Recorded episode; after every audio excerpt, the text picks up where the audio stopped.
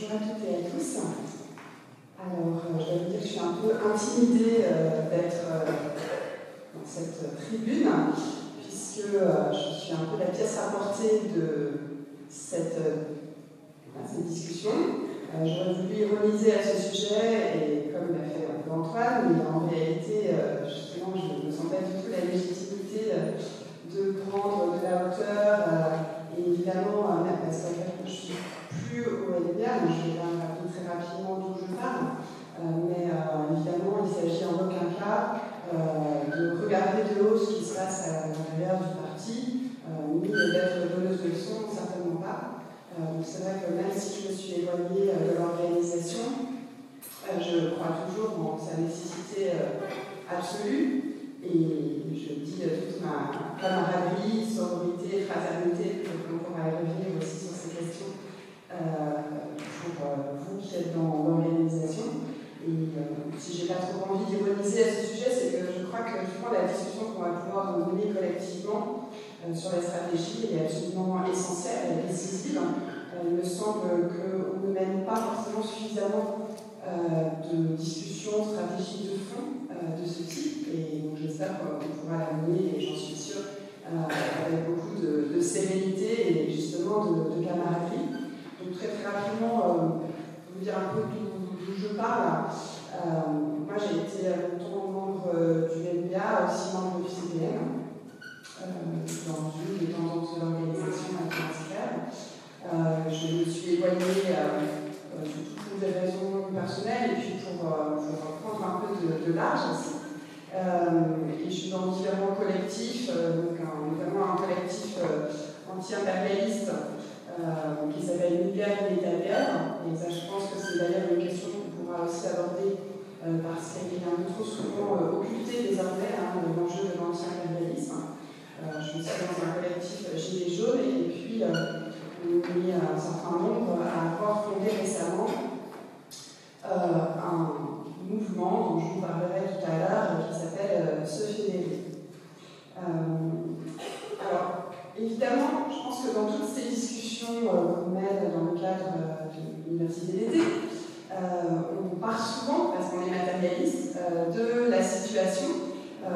et peut-être a-t-on tendance d'ailleurs à s'y attarder trop longuement, c'est-à-dire que ça, prend du temps d'analyser rigoureusement cette situation. Moi, j'essaierai de passer un peu vite en insistant surtout sur ce qu'elle nous offre en matière de réflexion et d'action euh, stratégique. En fait, euh, on sera sans doute tous et toutes d'accord pour euh, constater qu'il y a un regain de la lutte de classe à l'échelle du pays et à l'échelle internationale, avec une intensité de, cette lutte hein, qui nous donne aussi à penser à des formes renouvelées de la stratégie. À l'échelle internationale, euh, ce qui se produit aussi, c'est une manière de renouer avec euh, l'espérance révolutionnaire, avec la perspective révolutionnaire, avec évidemment des avancées et des reculs, mais euh, après des, décennies en fait où on considérait que le capitalisme était comme l'air que l'on il n'y avait plus d'alternative, ça nous permet aussi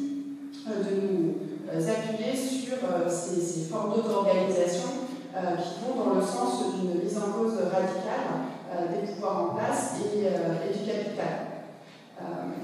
Les, mouvements concrets en extrêmement populaires auxquels on a assisté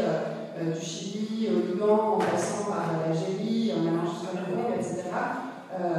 nous redonnent aussi cette, énergie pour assumer non seulement notre anticapitalisme, mais nos perspectives révolutionnaires, et il me semble que justement dans ces discussions stratégiques, ce dont il faut pouvoir aussi parler, euh, c'est le post-capitalisme. Euh, d'assumer aussi un, projet qui soit véritablement et que nos organisations, donc nos partis, euh, puissent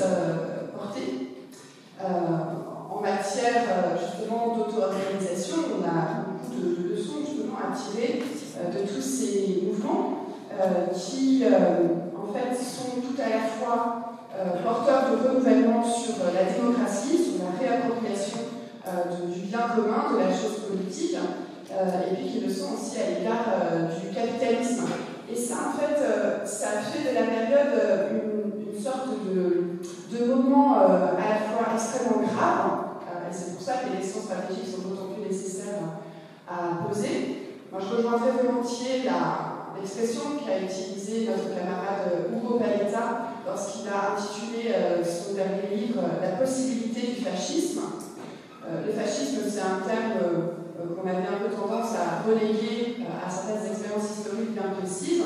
En fait, cette montée désormais des autoritarismes,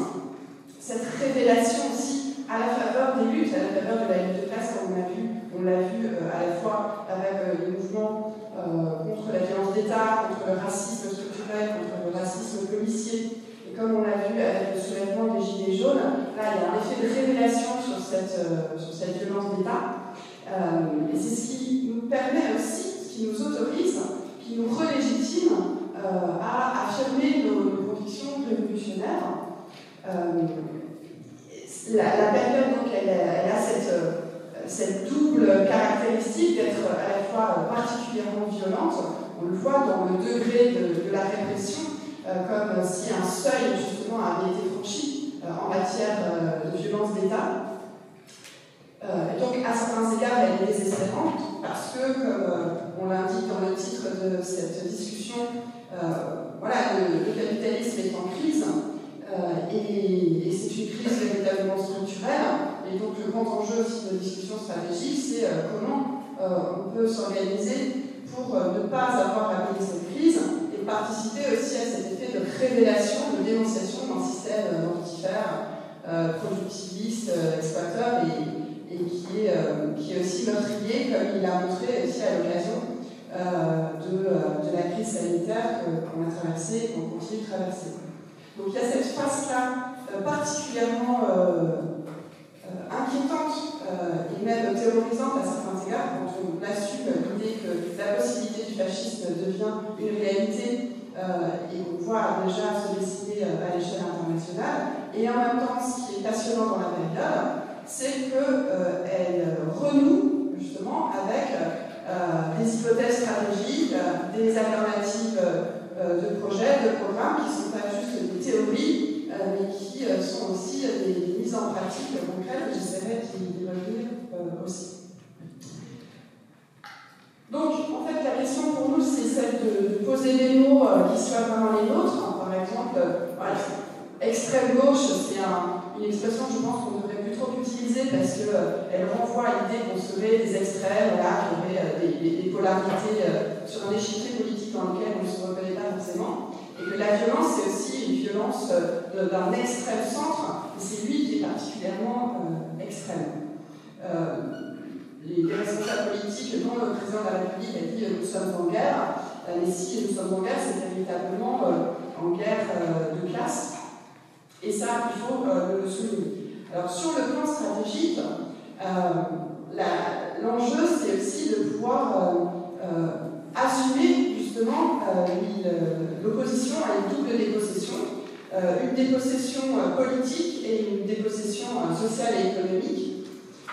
la dépossession politique, elle vient du fait que, comme ça a été rappelé par exemple hier dans le film de David Dufresne,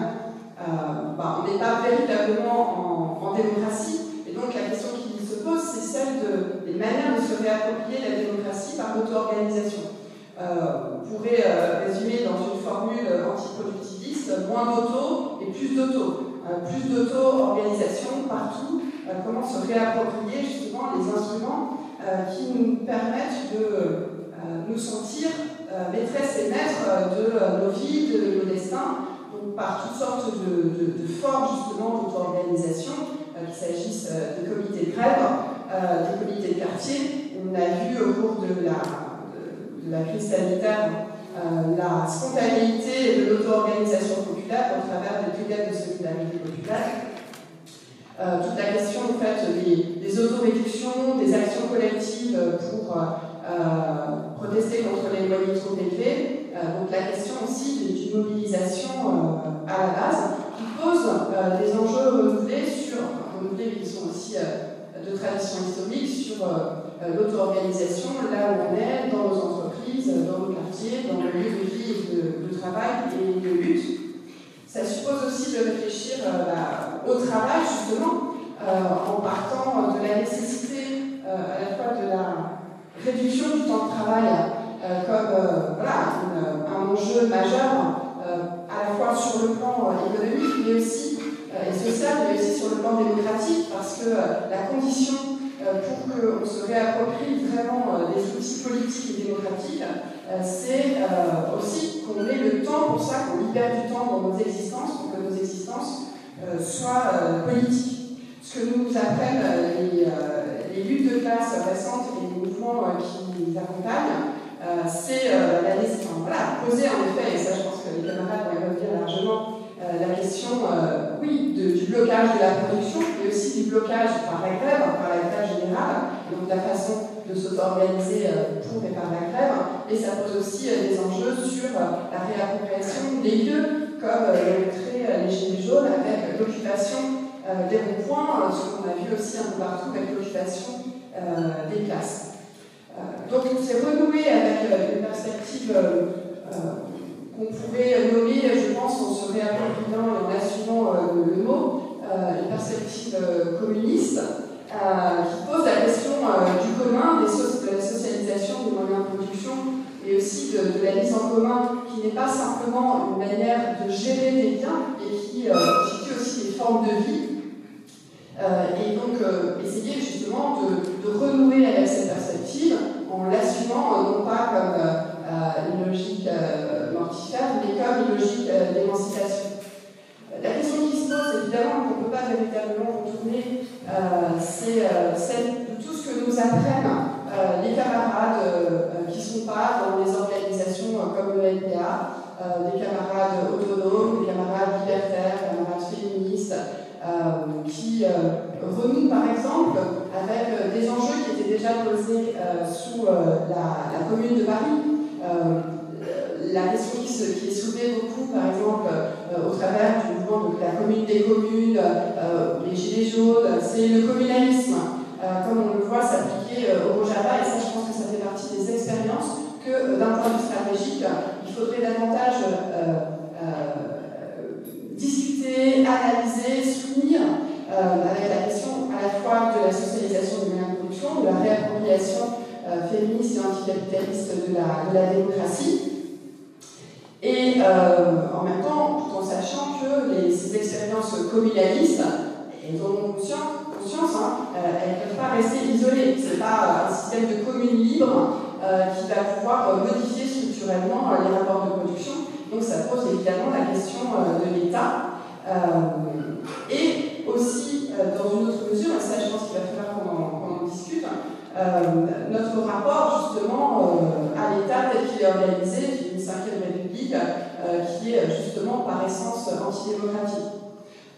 Je pense que 2022, on ne peut pas faire l'impasse, évidemment. la question que je me pose, c'est la manière dont on pourrait, justement par l'auto-organisation, faire surgir un, une candidature qui ne soit pas une candidature inscrite dans le carcan de la Ve République, mais une candidature qui soit véritablement collective, euh, en assumant qu'elle le soit, en refusant la personnalisation euh, qu'impliquent euh, justement les institutions de la Ve République, en faisant en sorte que on puisse travailler à, des, à, un arc politique qui irait des, des, libertaires à la social-démocratie. Hein, ce que j'entends par social-démocratie, c'est pas du tout Hollande ou Blair, mais c'est voilà, enfin, celles et ceux qui se reconnaissent dans l'idée d'une rupture avec le capitalisme.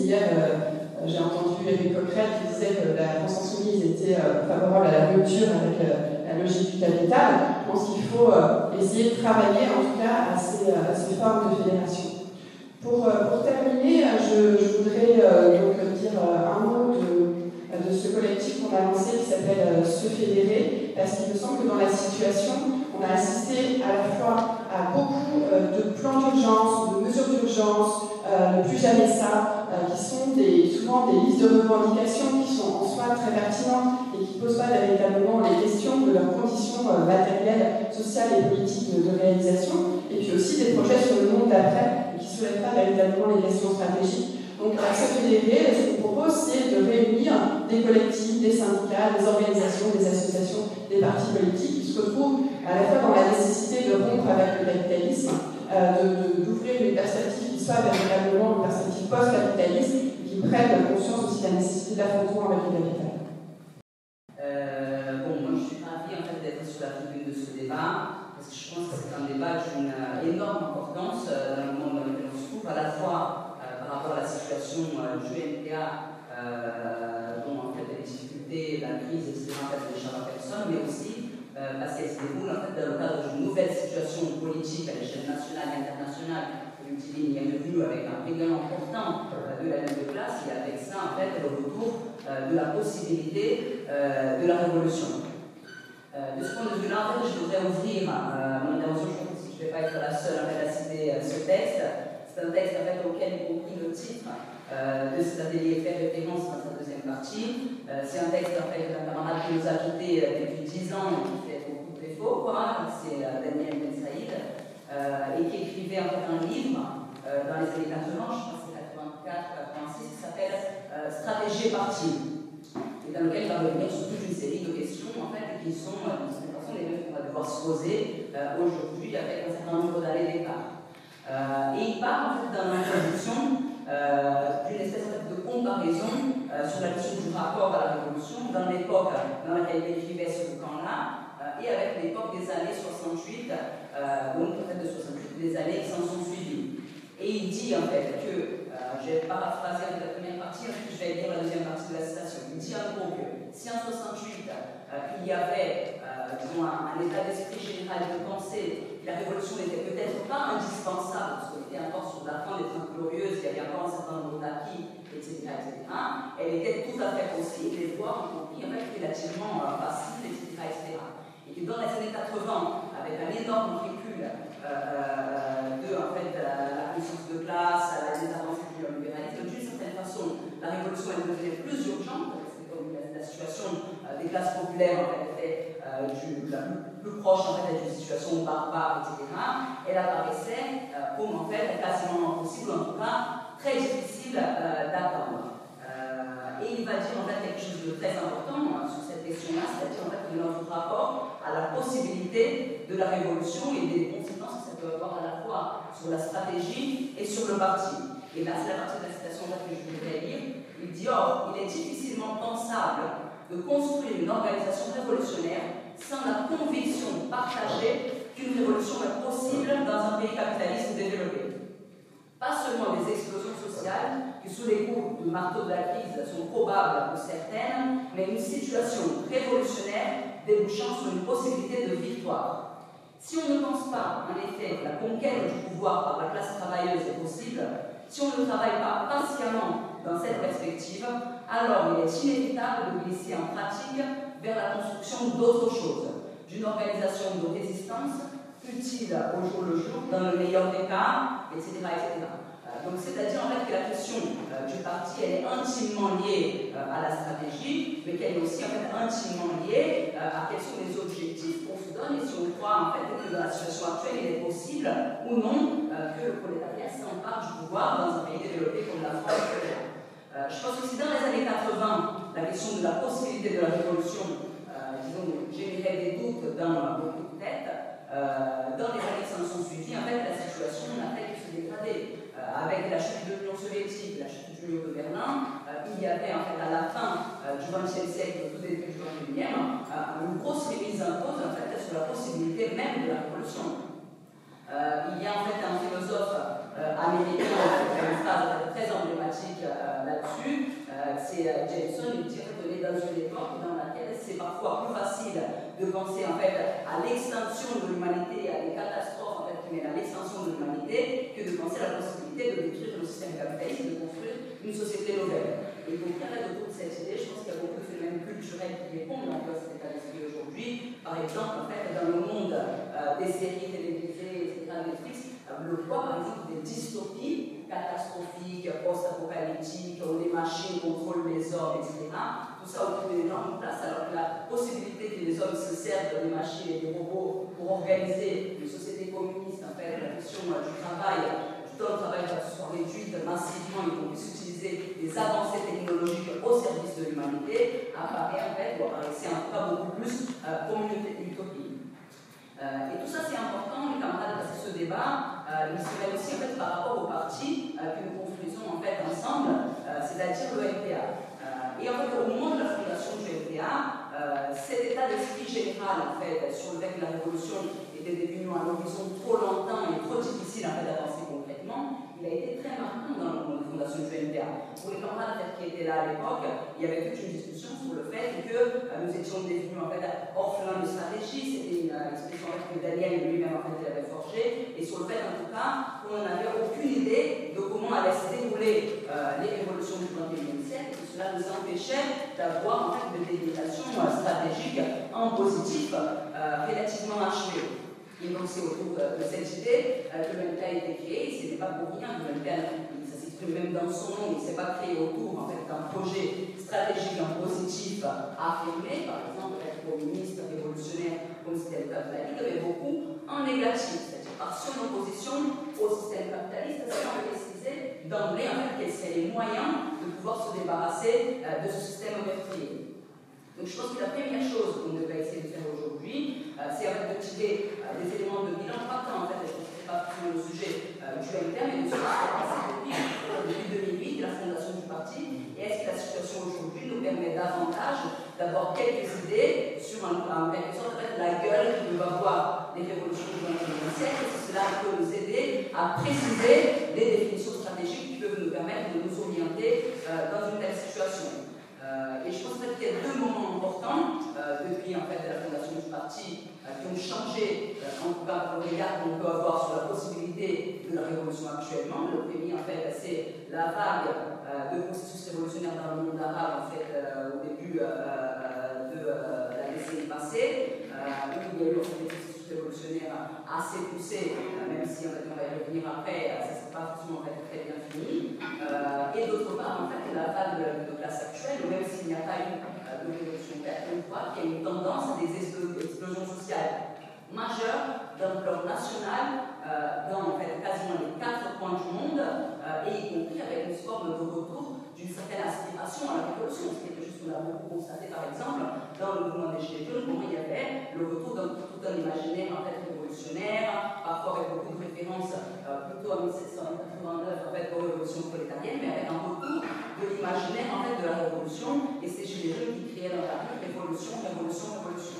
Tout ça euh, nous oblige à penser euh, la question de la révolution euh, aujourd'hui. et en fait, quand il y a sur notre révolution aujourd'hui, il ne s'agit pas pour nous, en fait, qui sommes marxistes et qui donc essayons d'avoir un outil vivant d'interprétation de la réalité. Ça ne suffit pas de dire, en fait, c'est pareil dans le XXe siècle, c'est exactement pareil qu'en 1907, on reprend la même recette et on y va. Je pense qu'il faut qu'on pense quels sont les problèmes nouveaux qui sont posés dans la situation actuelle. Et je crois qu'il y a plusieurs choses, en tout cas, pour essayer d'en tirer de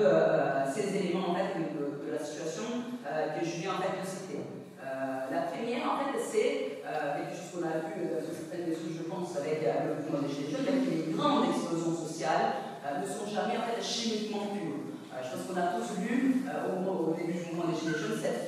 cette citation de Lénine sur la révolution de 1905, il dit euh, Quiconque atteint la révolution sociale pure ne vivra jamais assez longtemps pour la voir, parce que c'est pas comme ça que ça se passe. Les révolutions, c'est un vaste bordel. Toutes les classes de la société y interviennent, avec leurs préjugés, avec leur idéologie parfois, avec des aspects réactionnaires. Et il s'agit euh, précisément en fait, de voir comment on conduit cette vague euh, très bordélique en fait, vers la conquête du pouvoir par le prolétariat. Et là-dessus, le rôle de la stratégie du parti euh, vont jouer euh, un rôle majeur.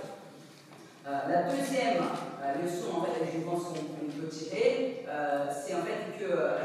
les partis, les organisations révolutionnaires et le rôle central du prolétariat restent en fait une déterminante dans les processus actuels. Il suffit de regarder, disons, l'ampleur, la profondeur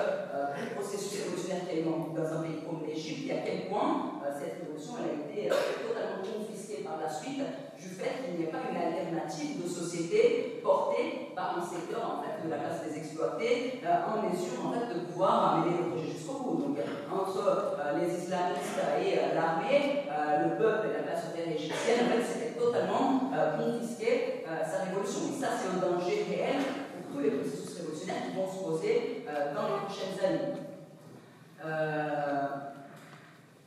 Une troisième,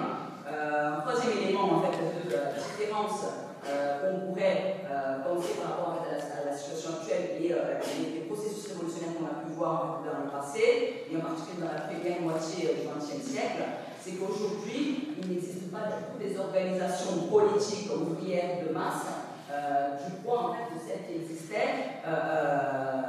pendant le XXe siècle, et en particulier en fait, la social-démocratie et le stalinisme. et je pense que ce problème-là est un problème qu'il faut prendre en fait comme un problème de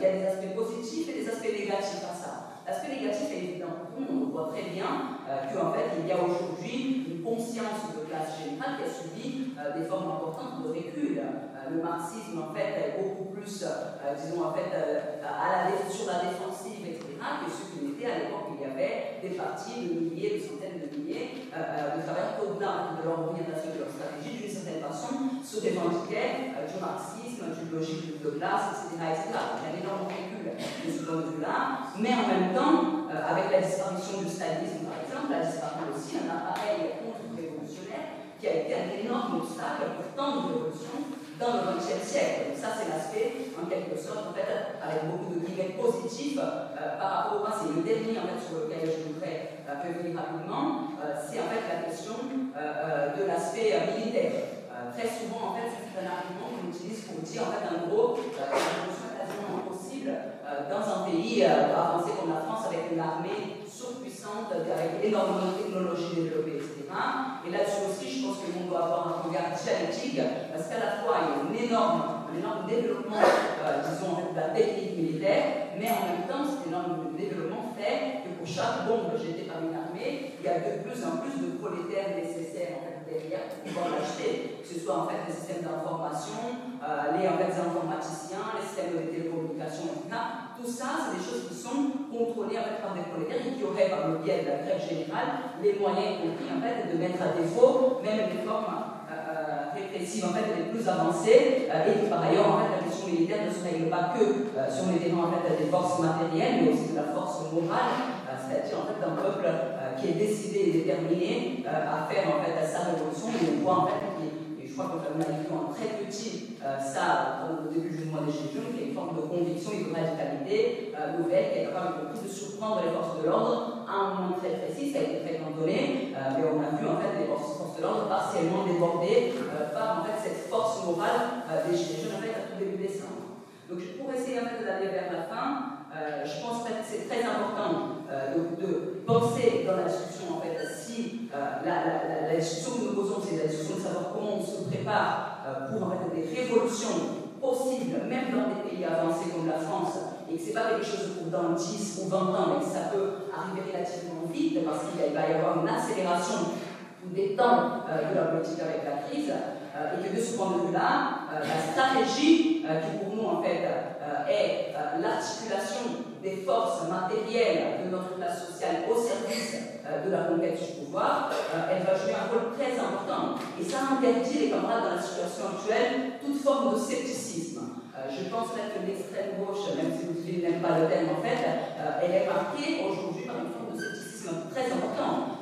L'exemple peut-être le plus clair de ça, c'est l'eau, mais on entend aussi depuis pas mal de temps dans nos propres rangs beaucoup de discussions sur le rapport de force très dégradé, etc., etc., qui rendraient impossible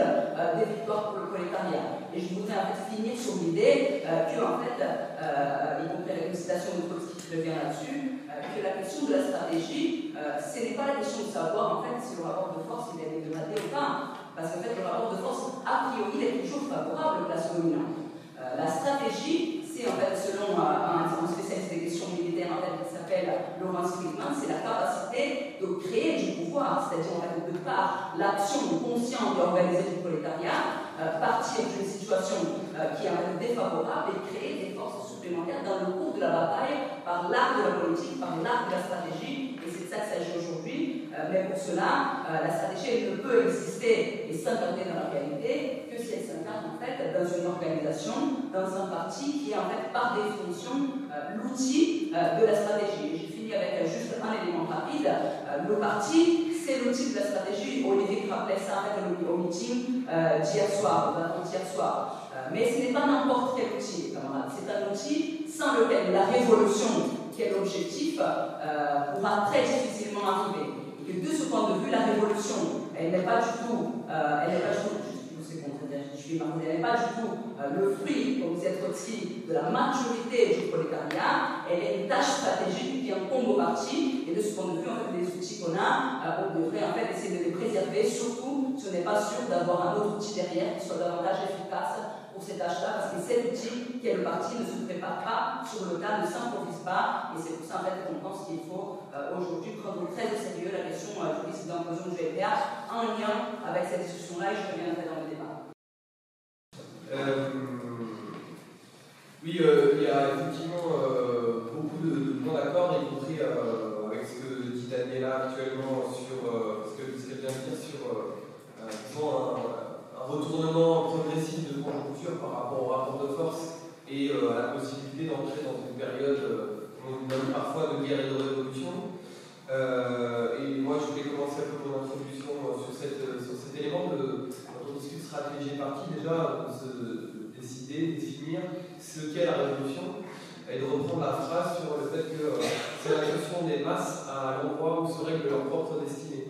Et je crois qu'on sent ces moments-là quand on, euh, euh, quand on regarde une photo de la révolution russe avec euh, des, milliers de petits points qui se déplacent dans les rues, mais aussi quelque chose qu'on a pu sentir pour ceux qui y étaient le 24 novembre avec une manifestation des Gilets jaunes, on voyait tous ces gens avec des visages totalement des rues un peu sans qu'on sache où ils et pour aller vers l'Arc de Triomphe ou compris dans les manifestations de sans-papiers qu'on a vues ces, ces derniers mois, euh, où pareil, des visages inconnus euh, prenaient la rue et semblaient pouvoir euh, renverser le, système. Et autant, effectivement, je suis d'accord avec Daniela qu'il y a des éléments, nouveaux dans la situation de retournement de conjoncture, autant il ne faut pas nous rougir une situation qui reste difficile à plein d'égards, regarde l'état de l'auto-organisation dans les mouvements qu'on connaît aujourd'hui. Euh, puisqu'on a parfois des camarades qui euh, se réjouissent de voir des assemblées générales éducation à 200 personnes en région parisienne, alors que, euh, pour ce que je connais bien, on a eu par exemple une assemblée générale de 1000 enseignants du premier degré à Paris même, pour donner un peu une idée des proportions,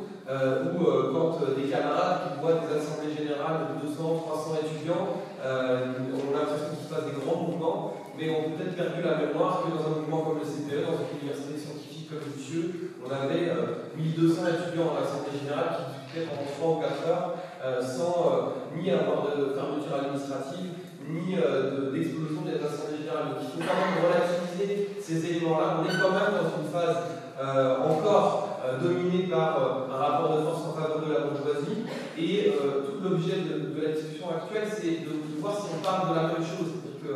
C'est-à-dire qu'un parti, pour que ça ait un sens, il faut que c'est euh, ça soit appuyé sur un socle euh, où on a l'impression qu'on parle de la même chose et qu'on va à peu près dans la même direction. Et c'est ça l'enjeu de cette discussion, c'est euh, ce que dans en général on appelle le programme, et c'est donc de, de, voir si on a une appréciation commune, programmatique, de ce que c'est le capitalisme, de,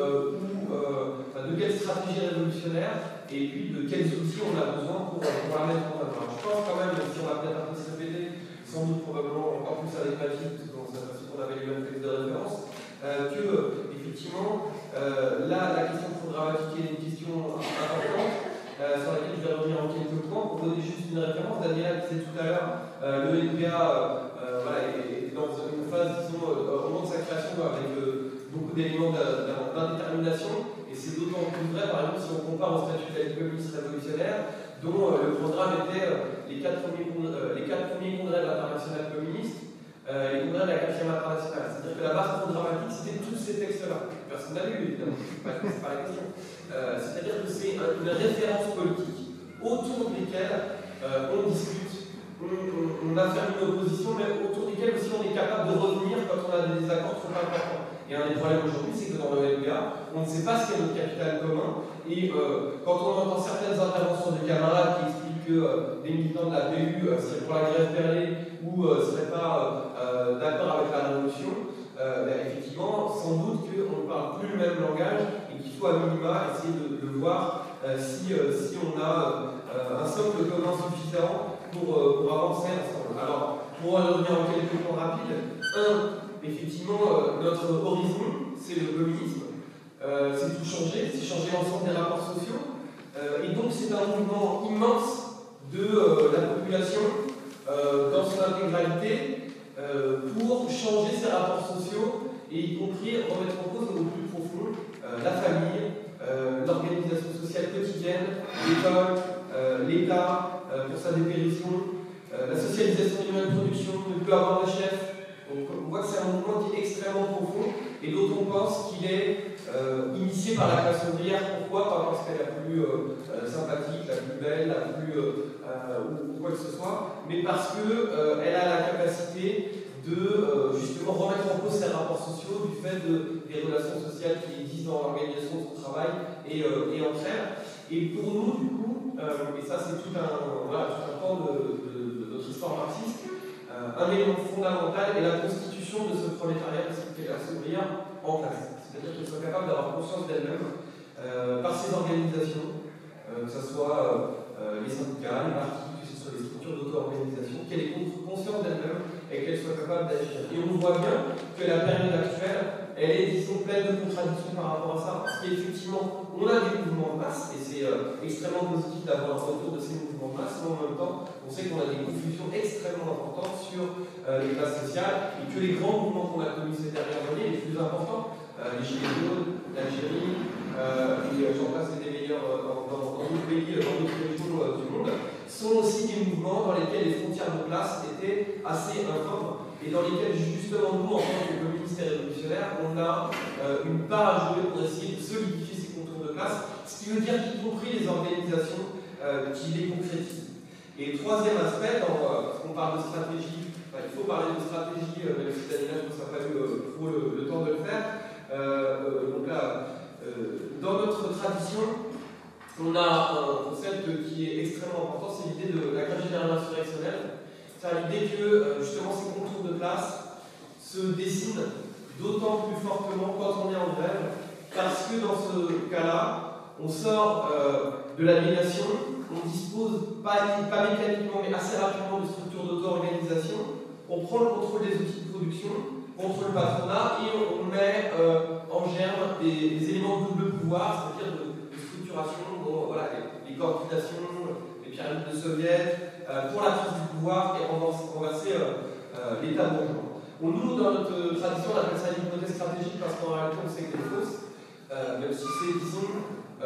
la façon dont on milite. C'est-à-dire que quand on milite, on a ça comme horizon, c'est dire voilà, ce qu'il faut pour gagner, c'est ça. Mais on sait qu'elle est fausse parce qu'on constate qu'en réalité, c'est pas comme ça que ça se passe, c'est-à-dire que les processus révolutionnaires, en réalité, ne démarrent pas sur des grèves économiques qui se généraliseraient, ils démarrent sur, euh, c'est euh, euh, une crise de l'ensemble des rapports sociaux, euh, une crise nationale où l'État comme système de, domination est bousculé. C'est-à-dire que, on l'a bien vu avec les Gilets jaunes, on l'a bien vu avec les mobilisations en Algérie, mais aussi sur la révolution allemande, ou encore Hong Kong, ou la Commune de Paris, le point de départ, c'est une crise généralisée au, niveau de l'État et donc y la bourgeoisie qui a, des difficultés dans une phase à, à,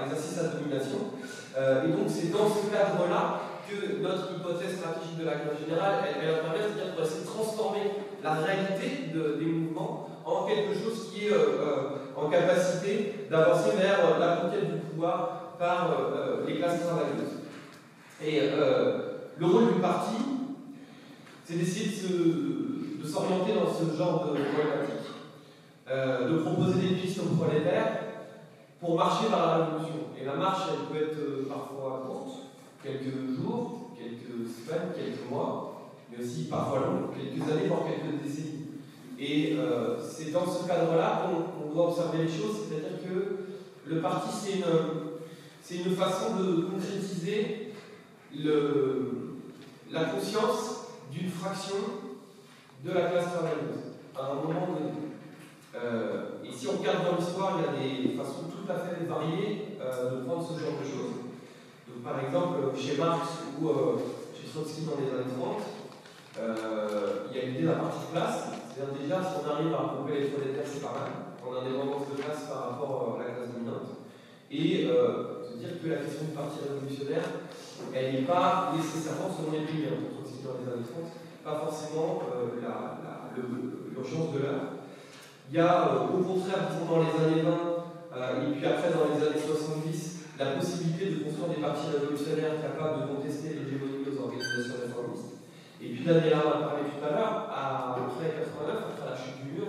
il y a eu l'idée, euh, qui n'est pas une idée, qui a été de la réalité concrète, de la reconstruction d'organisations euh, qui se posaient un peu comme dans euh, l'idée du parti de classe. C'était un peu de ça qu'est venue euh, l'idée qu'on a parlé, c'était des, des partis larges, certaines organisations qui, à un moment donné, peuvent être pour reconstruire euh, la conscience de classe euh, et euh, essayer de faire que les débats stratégiques redeviennent possibles. Parce qu'à des moments, on se retrouve avec un tel recul des organisations que les débats stratégiques en sont devenus, en impossibles. Et aujourd'hui, on est dans une phase qui est différente, effectivement, avec une accélération de la crise. Et d'ailleurs, on voit que ces organisations centristes ou réformistes radicales ou euh, parti large comme on veut, sont toutes en train de, connaître des clarifications, euh, que ce soit pour des dans l'État espagnol avec donc, la sortie des camarades de l'anticapitalistas, que ce soit, euh, qui je pense est le meilleur exemple, que ce soit le NBA d'une certaine façon, avec la session de 2012 et puis les débats qu'on connaît aujourd'hui, qui posent la question de reconstruire un programme dans une situation qui effectivement est en partie nouvelle. Alors, pour terminer sur euh, quelques points, euh, disait qu'il faut préserver l'outil qui est imparti, surtout si on n'est pas sûr d'en avoir un meilleur. Euh, elle a raison.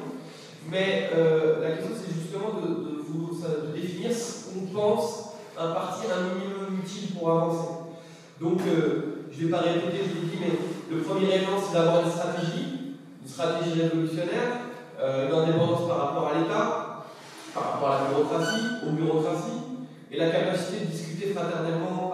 d'autres révolutionnaires, que ce soit lutte ouvrière, que ce soit alternative libertaire par exemple, sans se faire traiter euh, de tous les noms, euh, de gens sans foi ni. Euh, en gros, d'avoir dans nos rapports avec les courants et entre nous un respect des idées, parce que, deuxième point, les, les, désaccords qu'on peut avoir entre révolutionnaires, en réalité, on ne sait pas qui a raison, et c'est en général des appréciations variées de la euh, réfraction euh, de, ce qui nous entoure. C'est une discussion qu'on a autour de nous avec euh, les, nos collègues, avec les salariés, de comment on a cité le dynamique de mouvement. J'y reviendrai, parce qu'il y a un autre point qui est fondamental, c'est l'idée de s'implanter dans le prolétariat avec sa variété, c'est-à-dire d'avoir des militants dans les entreprises, pas simplement à la SNCF ou à la Poste, mais dans les hôpitaux, dans la microélectronique, dans la chimie, dans les EHPAD, dans la métallurgie, dans les transports, dans les services publics, euh, dans l'aviation, euh, dans l'automobile, c'est-à-dire dans toute une série de secteurs euh, où, bien sûr, les réalités sont variées, où les niveaux de combativité sont variés, mais c'est aussi ça, justement, la classe ouvrière. C'est pas des endroits où on a toujours la possibilité de faire un an de grève ou même un mois. C'est des endroits où on ne fait jamais de grève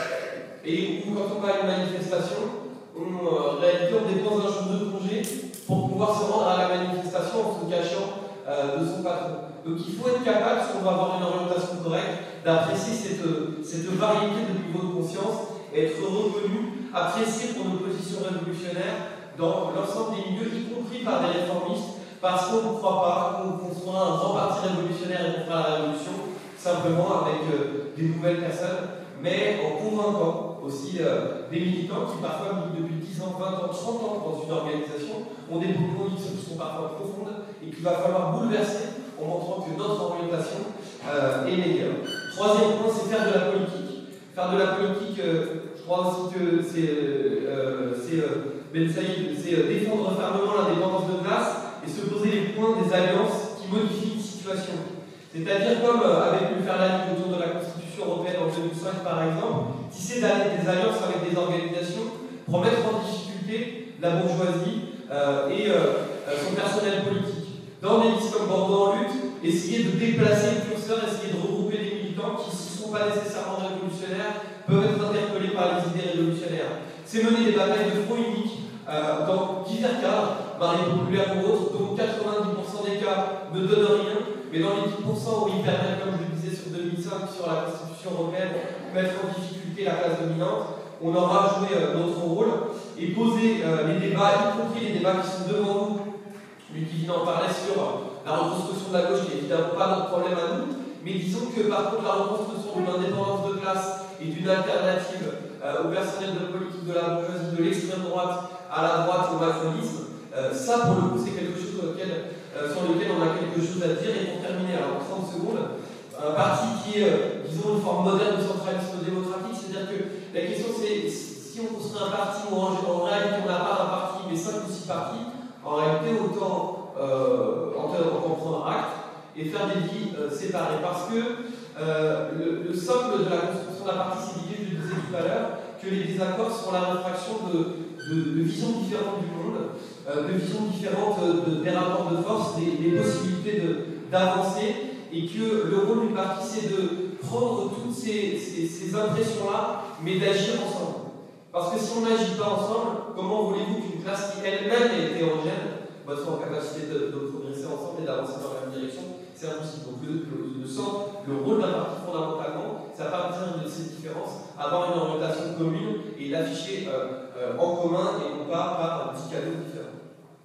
Alors, la salle elle est comble en fait. Je pense que si la salle elle est comble, c'est parce que tout le monde sent bien que euh, ce qui se discute là autour de la stratégie et du parti, c'est en partie l'origine du bordel qu'on a euh, dans le LPA et tout le monde a envie de discuter de cette question de pourquoi c'est le bordel euh, dans le LPA. Euh, donc j'ai envie aussi de discuter de cette question et en même temps j'ai envie aussi de m'adresser à toute une série de militants qu'on a gagnés. Enfin, le bordel qu'on a dans le LPA, c'est depuis la fondation qu'on discute de ces questions en fait de, stratégie. Et en même temps, en cours de route, on a gagné des militants. Et pour moi, c'est ça qui. Enfin, le LPA aujourd'hui, il a encore une vivacité, il a encore une actualité, il a encore une pertinence parce qu'il y a des militants qui nous rejoignent on est fiers, euh, on est fiers de ça. Et moi j'ai envie de m'adresser aussi en partie à ces camarades qui nous ont rejoints en cours de route de ces débats pour essayer de les rapprocher à cette discussion. C'est quoi le rapport entre euh, ce qu'on discute sur la stratégie du parti et qu'on a actuellement Pourquoi on est incapable, de mener une politique commune, d'intervenir euh, en commun C'est quoi le rapport entre tout ça? Donc désolé si la première partie, j'essaye de m'adresser pour rapprocher un certain nombre de, de camarades, parce que le premier truc que je veux dire, c'est que discuter de la stratégie, c'est loin d'être un truc chiant, euh, annexe, secondaire, au contraire en fait. Euh, c'est la question fondamentale pour nous, euh, des militants qui avons fait le choix de devenir des militants révolutionnaires. Ça veut dire quoi être militant révolutionnaire? Ça veut dire qu'on a fait le choix, pas simplement de constater que cette société c'est de la merde, que le capitalisme c'est caca, mais d'essayer